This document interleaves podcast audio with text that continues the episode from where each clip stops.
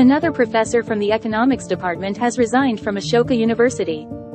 The resignations came after Professor Sabyasachi Das shared his paper on democracy backsliding in the country.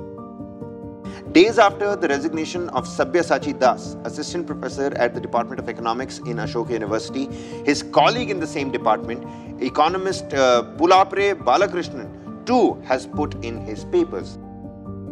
Hello and welcome to All Indians Matter. I'm Ashraf Engineer. Ashoka University, which was highly respected as an academic institution, finds itself at the center of a huge controversy and with its reputation much eroded. A research paper by Assistant Professor of Economics Sabyasachi Das, which suggested manipulation by the BJP in the 2019 general election, has sparked off a political storm. The paper generated a lot of heat on social media, with opposition parties claiming that it vindicated what they had been saying all along, while the BJP said it was a conspiracy against the government. As we've come to expect with this government, intelligence bureau officials landed up at the university to speak to Das. Shockingly, Ashoka dissociated itself from the paper, after which Das resigned. This was followed by a massive outcry among faculty members and students, as well as civil society. What does all this say about Ashoka University as well as the state of academic freedom in India? All Indians matter.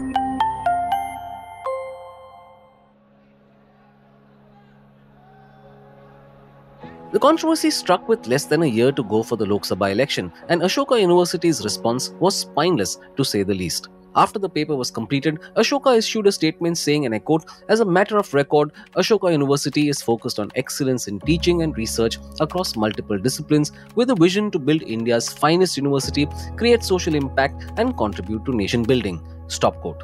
Noble words, but in the next paragraph, it distances itself from the research. Ashoka said it encourages its faculty to do research but does not direct or approve projects by individual faculty members. The statement added, and I quote Ashoka values research that is critically peer reviewed and published in reputed journals. To the best of our knowledge, the paper in question has not yet completed a critical review process and has not been published in an academic journal. Social media activity or public activism by Ashoka faculty, students, or staff in their individual capacity does not reflect the stand of the university. Stop quote. Das's paper has found support from other academicians. Titled Democratic Backsliding in the World's Largest Democracy and published on July 25, 2023, its abstract said, and I quote, This paper contributes to the discussion by documenting irregular patterns in the 2019 general election in India and identifying whether they are due to electoral manipulation or precise control, that is, incumbent parties' ability to precisely predict and affect win margins through campaigning. Stop quote. It added, and I quote, I compile several new data sets and present evidence that is consistent with electoral manipulation in closely contested constituencies and is less supportive of the precise control hypothesis. The manipulation appears to take the form of targeted electoral discrimination against India's largest minority group, Muslims, partly facilitated by weak monitoring by election observers. The results present a worrying development for the future of democracy. Stop quote. I want to spend some more time reproducing what Das's paper said. While calling the Election Commission one of the most powerful election management bodies in the world, it added, and I quote, In the past few years, the credibility of the ECI has been called into question with allegations of bias in the scheduling of elections and arbitrary deletion of names of registered Muslim voters, both favoring the ruling party. Stop quote. This is a view that has often been expressed by various observers and analysts. It has coincided with the worry over the threat to academic freedom as well as democracy in India intensifying, and I too have published a few episodes on it. Das's paper said, and I quote, the recent democracy reports of the V-Dem Institute highlight that various indicators of democracy in India, including the autonomy of the ECI, have been declining. Democracy Report 2021 has consequently classified India as an electoral autocracy.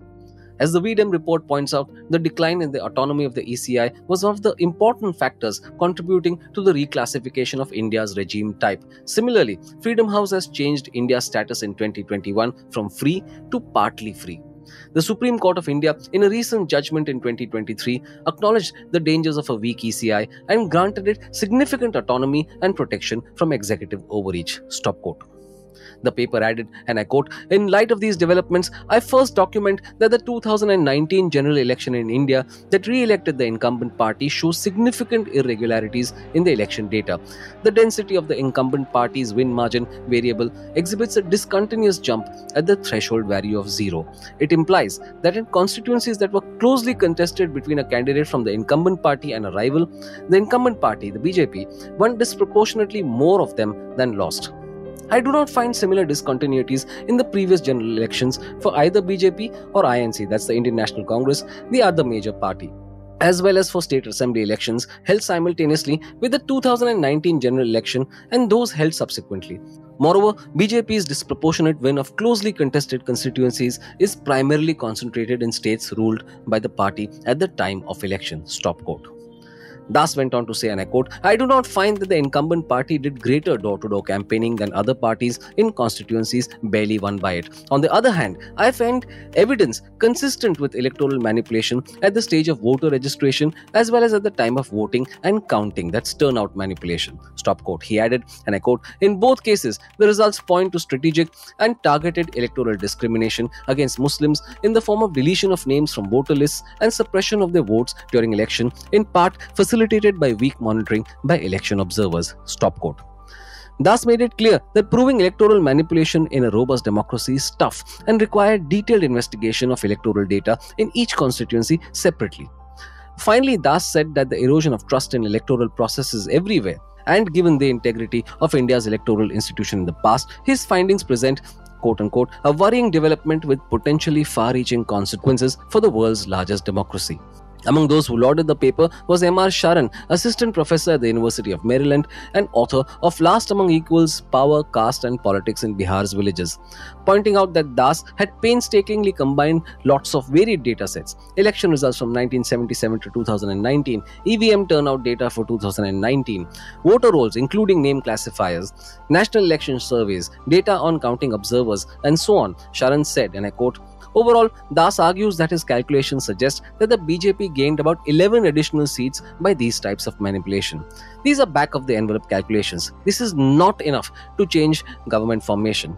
The BJP won very comfortably in 2019. However, this is a cause for serious concern for anyone invested in electoral democracy in India. No one piece of evidence cited above may be enough to cause concern, but taken together, this should make us sit up and worry. Stop quote. The political responses from the BJP and the opposition were predictable, and while they are important, I want to stay focused on something else the response of Ashoka University. More than 300 academicians in India and other countries issued a statement criticizing Ashoka and saying Das had been forced in a way to resign.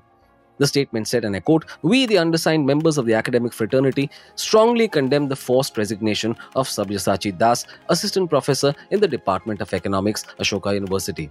Das's paper, Democratic Backsliding in the World's Largest Democracy, which analyzed the probability of electoral manipulation by the BJP in the 2019 elections, came under significant flack from the party the university issued a statement dissociating itself from the research. Following this, from what has emerged in the public domain, the governing body decided to evaluate the merit of his paper.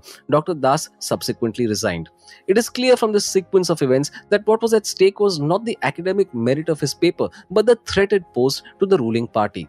There has been no detailed academic counter to this paper, only ad hominem attacks in the public. Stop quote. Later, Professor Pulapre Balakrishnan of Ashoka's economics department resigned in protest against the university's handling of the matter, and student organizations issued strong statements in support of Das. Other departments followed suit, asking for Das to be reinstated. More than 80 faculty members signed a statement asking for the Charter on Academic Freedom created in 2021 to be implemented. What Das found was damning of the BJP, and by caving in, the university violated the principles of academic freedom. It makes you wonder whether its claims of being a beacon of liberal thought are worth the paper they are written on. By refusing to stand by Das, Ashoka has failed itself too. As usual, it was the less powerful, the faculty and the students, who stood up to be counted. Which raises the question is Ashoka merely a profit making institution that likes to talk about things like academic freedom but won't really walk the talk?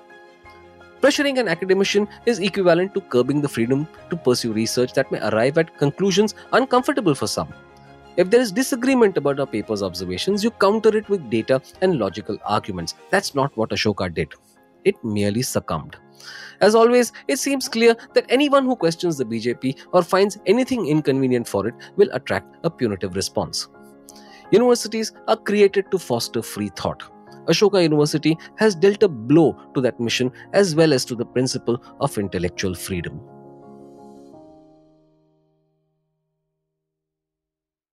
Thank you all for listening. Please visit allindiansmatter.in, that's A-L-L-I-N-D-I-A-N-S-M-A-T-T-E-R dot I-N for more columns and audio podcasts. You can follow me on Twitter at Ashraf Engineer, that's A-S-H-R-A-F-E-N-G-I-N-E-R, and All Indians Count, that's A-L-L-I-N-D-I-A-N-S-C-O-U-N-T. Search for the All Indians Matter page on Facebook. On Instagram, the handle is All Indians Matter. Email me at editor at allindiansmatter.in. Catch you again soon.